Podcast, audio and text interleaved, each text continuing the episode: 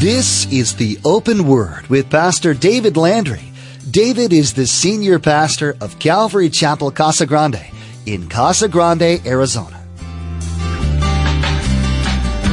I have a responsibility even right now. I believe in the hope of the rapture, and I believe that we can comfort each other with those words. And I think that we can, again, know that we're not going to face the wrath of God. But, beloved, we don't know how bad it's going to get before the wrath comes. How bad did it get in Nazi Germany? How bad is it right now in North Korea? Are there Christians in North Korea? You better bet there are. How about in China right now? Uh, communist China.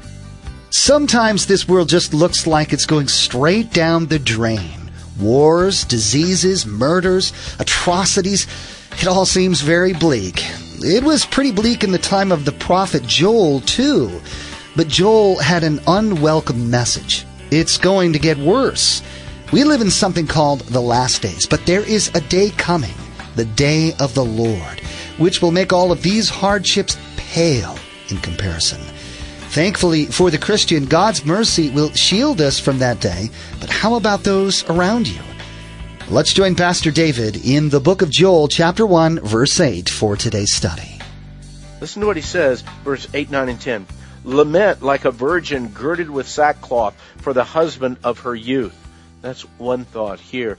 I believe that that's that's that's a major emotional loss that's going through the people. If you can just imagine when they say like a virgin that's girded with sackcloth, that meant that they did not quite get married they were engaged, but somehow before they became engaged, that husband was, was taken away either because of, because of death or whatever the reason. So again, just the devastation of that. If you can, again, just, just imagine that thought you're engaged and then maybe just perhaps, uh, days or weeks before your, your wedding day, uh, that, that, that groom is, is, is, is murdered or taken out of the scene. Just the devastation that that would be. So again, there's an emotional loss that's going through with the people. Then verse 9, grain offering and the drink offering have been cut off from the house of the Lord. The priests mourn who minister to the Lord. So I believe there in verse 9 he's talking about a spiritual loss. We talked the other the other day about those that again uh, uh, there, there, was nothing their their their worship was absolutely empty and useless. Well, that's not necessarily what they're saying here. What they're saying is everything that they would use for the offering for the worship has been taken away. The, the grain offerings that they would give, the drink offerings that they would give, all of these things have been taken away and, and lost. The priest mourn who ministered to the Lord. And then there's a financial loss in verse 10. The field is wasted, the lands mourn, for the grain is ruined, the new wine is dried up, and the oil fails. There's not even a way to make a living at that point in time. So every aspect of their life has been pretty much wiped out. And he says in verse 11, be ashamed, you farmers. Wail, you vine dressers, for the wheat and the barley, because the harvest of the field has perished. All of their investment, all of their security, everything is gone. Be ashamed, you farmers. I look at my garden that I tried to grow this summer, okay? I'm kind of ashamed of that garden because my summer garden did absolutely nothing, okay? But again, here, no, we're talking about major farmers that are producing not only for their own families, but also for the nation and for trade and, and for uh, income and everything. And their farms are able to produce nothing because of the devastation that took place. All the wheat, all the barley, the harvest, all of it's perished. The vine is dried up. The fig tree has withered. The pomegranate tree and the palm tree also, and the apple tree all, in case, he says, in case I forgot any, all the fields of, or the trees of the field are withered. Surely, what has withered? Joy has withered from the sons of men. The economic crash that happened here in the United States back around 2007, 2008 in that range. Some of it happened a little earlier in some parts, some a little later. The devastation that that was in some people's lives, people actually took their lives there was a, a high rise, a high spike of, of suicides during that time. Why? Because in just a single day or within a couple of days, people lost everything. Lost absolutely everything.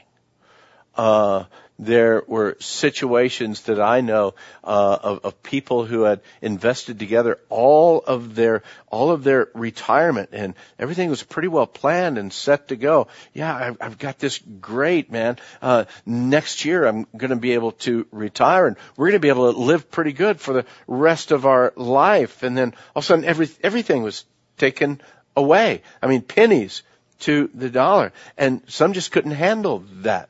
They just could not handle that and they committed suicide. We, we've seen major corporations in our nation just completely fold, completely go under. And when that happens, multitude, hundreds of thousands of jobs are lost at, like that uh, in in just a moment. And when that happens, then the the ripple effect again of all the economy that's supported by all of these jobs, it happens. It's happened in our nation where joy has withered away from the sons of men. We we went through that time, and for some, it's still happening. Some say, "Oh, we're we're we're on a an economic uh, revival right now.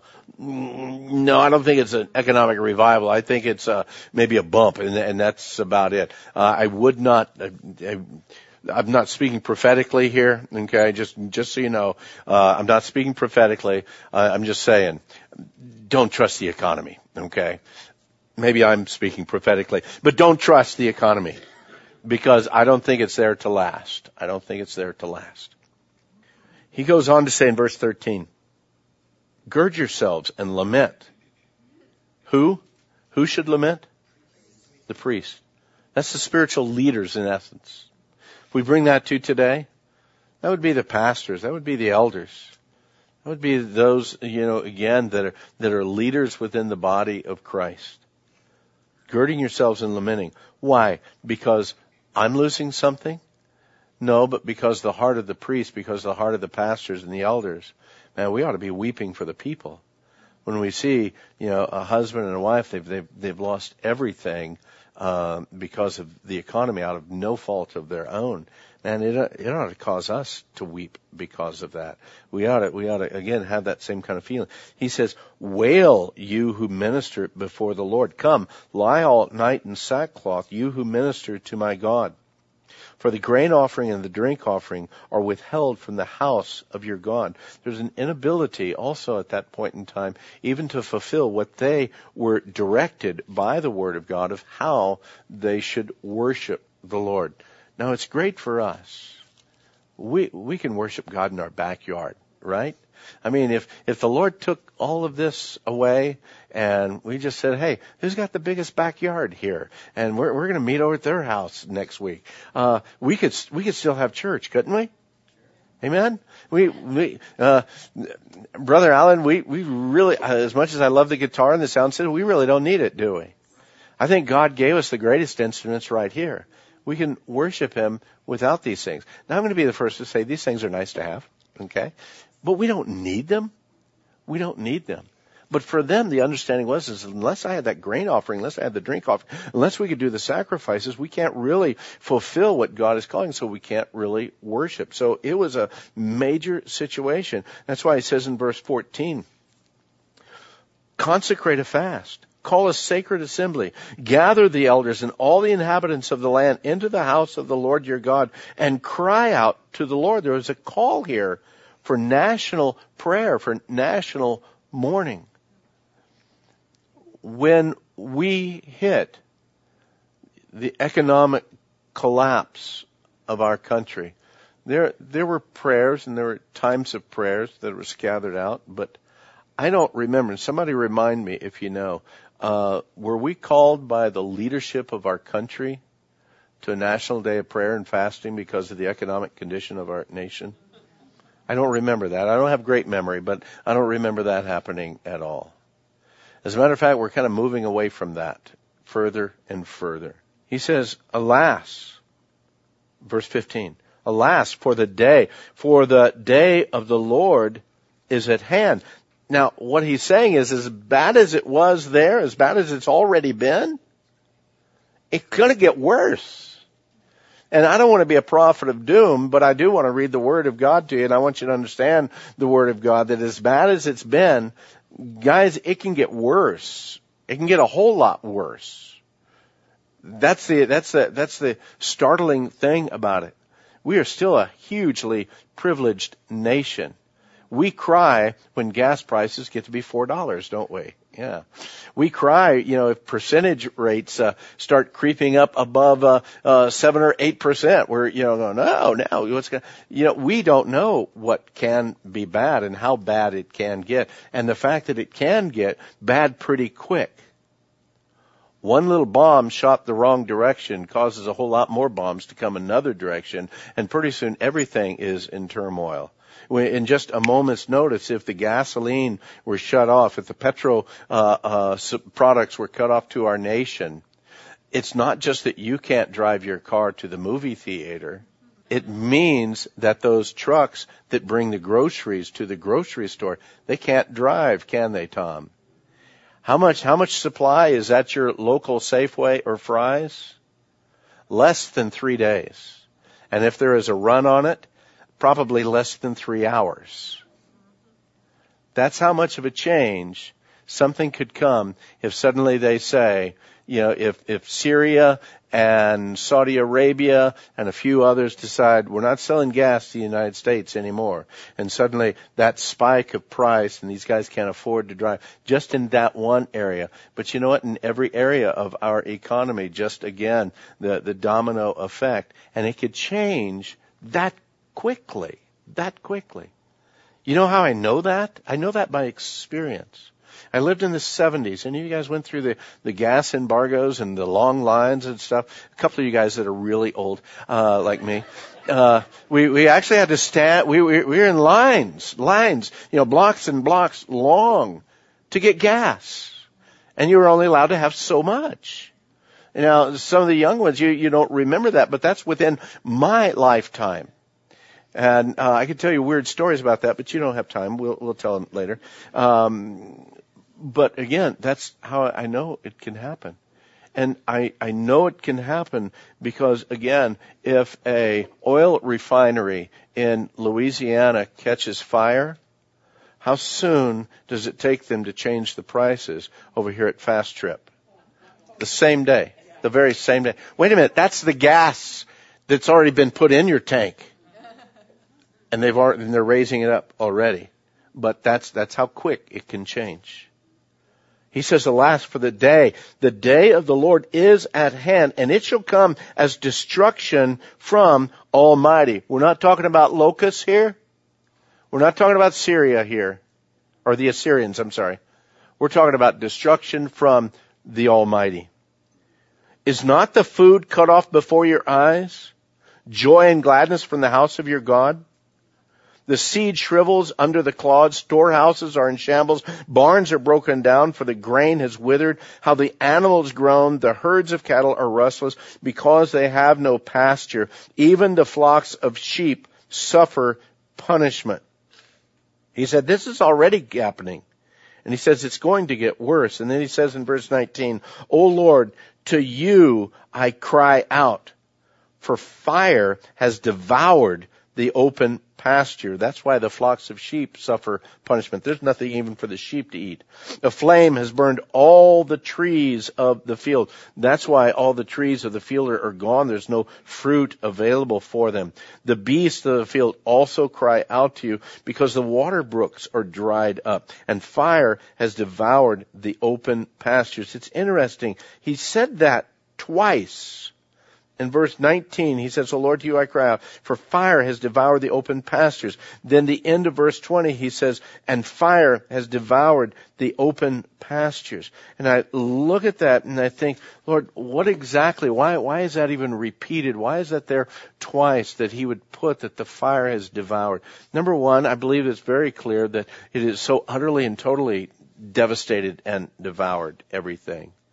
But it's not just the open pastures. I believe that the landscape literally was, was almost like a moonscape. Uh, we look at the destruction of floods right now, all that's going on in Colorado, uh, all that happened with uh, Hurricane Sandy, all that had happened years ago with the hurricanes down in, in the Gulf, and you see the devastation there. But you know, here recently, we've also had some major, major fires that have gone through places in Colorado, the devastation of the fires that we've had here in Arizona, um, all across the western states. And when you go and you look, has anybody looked at just like at, at, a place like that where a major fire has gone through and you've looked within just a couple of weeks after that? It's literally like moonscape.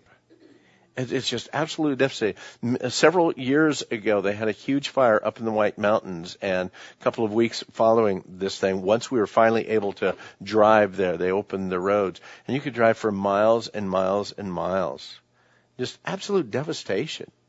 And you think all of that vegetation, all of those trees, all of the animals, everything just literally wiped out. Now that was because of the care. Well, not, that one actually was because somebody actually set the fire. But these fires come sometimes by carelessness, sometimes by stupidity. Uh, but when the Almighty comes, when He causes it to happen, I believe He does a total and a complete job.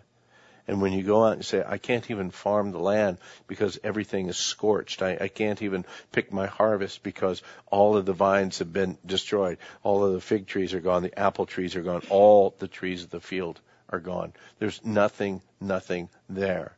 Let me ask you at that point in time, what do you eat? What do you survive on? Well, you start surviving on what animals are left because they can't eat anyway and they're going to be dying pretty quick. But pretty soon, those animals are going to be gone. And it says that even the brooks are dried up, the water's gone. What a horrible, horrible situation that is to think that you're in a situation here where all of the food is gone, the water is gone, uh, there's, there's nothing there to, to survive on, and even all of your animals are going the devastation. That's why in chapter 2, he says, Blow the trumpet in Zion. Sound an alarm on my holy mountain. Let all the inhabitants of the land tremble. Why? Because it's going to get worse. It's going to get worse. For the day of the Lord is coming, for it is at hand. In Israel, they blow the trumpet for several reasons. When it's time to worship, they blow the shofar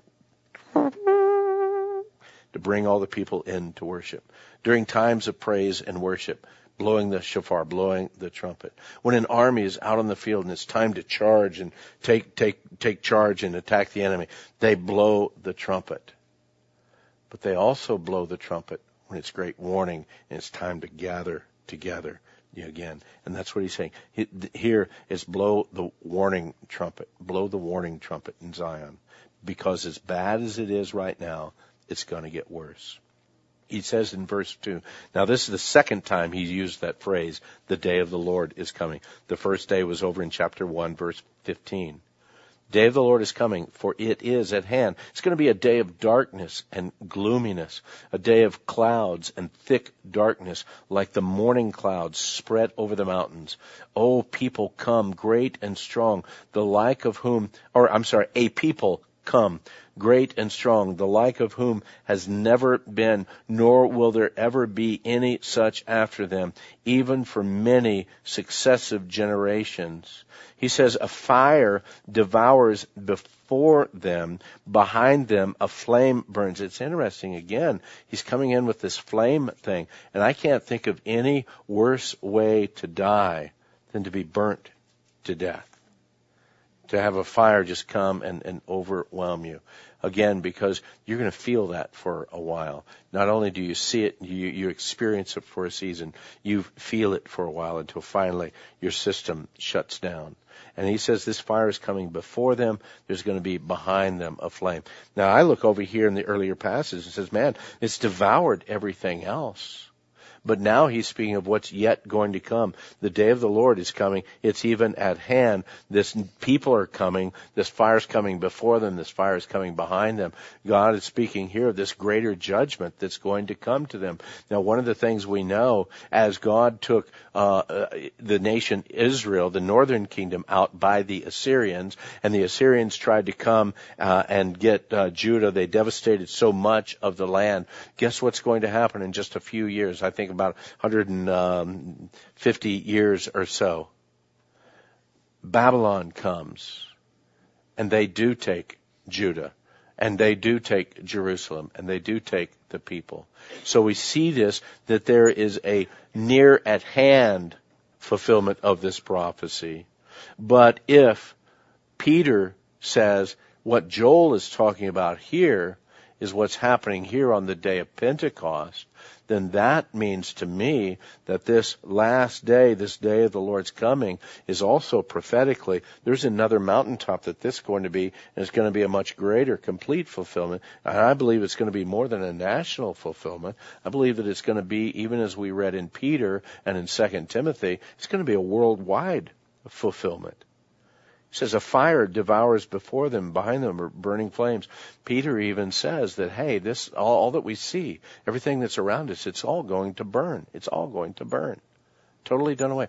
God destroyed it the first time by water. The second time he's going to destroy it by fire. That's why a friend of mine, I, I caught the phrase from him years ago. He says, we worry about the stuff we have. Hey guys, it's all going to burn. It's all going to burn. So, uh, how, how, how important is all that stuff? I, I love my wife. Uh, she is becoming more and more a minimalist. Okay. She, uh, there, there's stuff that gets thrown away that I don't even know that I ever had. But it was like important to me, okay? But, uh, but now it's gone and, and I don't even know it anymore. She says, it's just stuff. It's just stuff. It's just stuff. And how important stuff becomes to us. And the Lord says, you know what? You need to just kind of let loose and let loose of that stuff. Keep your focus on me. Don't worry about this stuff. The fact is, I truly believe, according to the Word of God, that before the wrath of God comes, that there's going to be a different trumpet call. For the trumpet of the Lord shall resound, and the dead in Christ shall rise first. And then we, which are alive and remain, shall be caught up together to meet the Lord in the air. That's the trumpet call I'm looking for. But guys, I gotta tell you this. I gotta tell you this. You've got to live as if you're gonna be here through it all. You've got to have the mindset that, hey, I'm, I'm not just gonna live, you know, footloose and fancy free. I have a responsibility even right now. I believe in the hope of the rapture and I believe that we can comfort each other with those words. And I think that we can, again, know that we're not going to face the wrath of God. But beloved, we don't know how bad it's going to get before the wrath comes. How bad did it get in Nazi Germany? How bad is it right now in North Korea? Are there Christians in North Korea? You better bet there are. How about in China right now? Uh, communist China one of the fastest places that Christianity is growing right now is in China. Is in China. And it's illegal. And you gotta beg your neighbors to come to church. I sort of say your pastor needs to beg you to come to church, but that'd be kind of like shooting the choir, okay? No, we're glad that you guys are here. But, but really and truly, in, in China, at the risk of their life, they go down this alley, down this street, around this corner, down another alley, up a flight of stairs to get to like eight stories high, to meet in a room half the size of this, packed in with 150 people to be able to hear the Word of God. Whew. So we ain't seen nothing yet, is what I'm saying. We are blessed right now. And we pray, even so, come quickly, Lord Jesus. But at the same time, we need to be strengthened to grow in that grace and the knowledge of our Lord and Savior Jesus Christ, that we might be strong and powerful in the midst. Amen. Thanks for joining us for today's edition of the Open Word. Pastor David will continue sharing with us from the Minor Prophets next time. what we'll learn is that even though many of these books are quite short, they are full of important prophetic insights. Now, we want to encourage you to become a Facebook friend with us. Log on to theopenword.com and follow the link to the Open Word Facebook page. You can also subscribe to the Open Word podcast at theopenword.com or search for the Open Word in the iTunes Store. The Open Word podcast is always available and completely free. If you're like most people, you probably use a smartphone.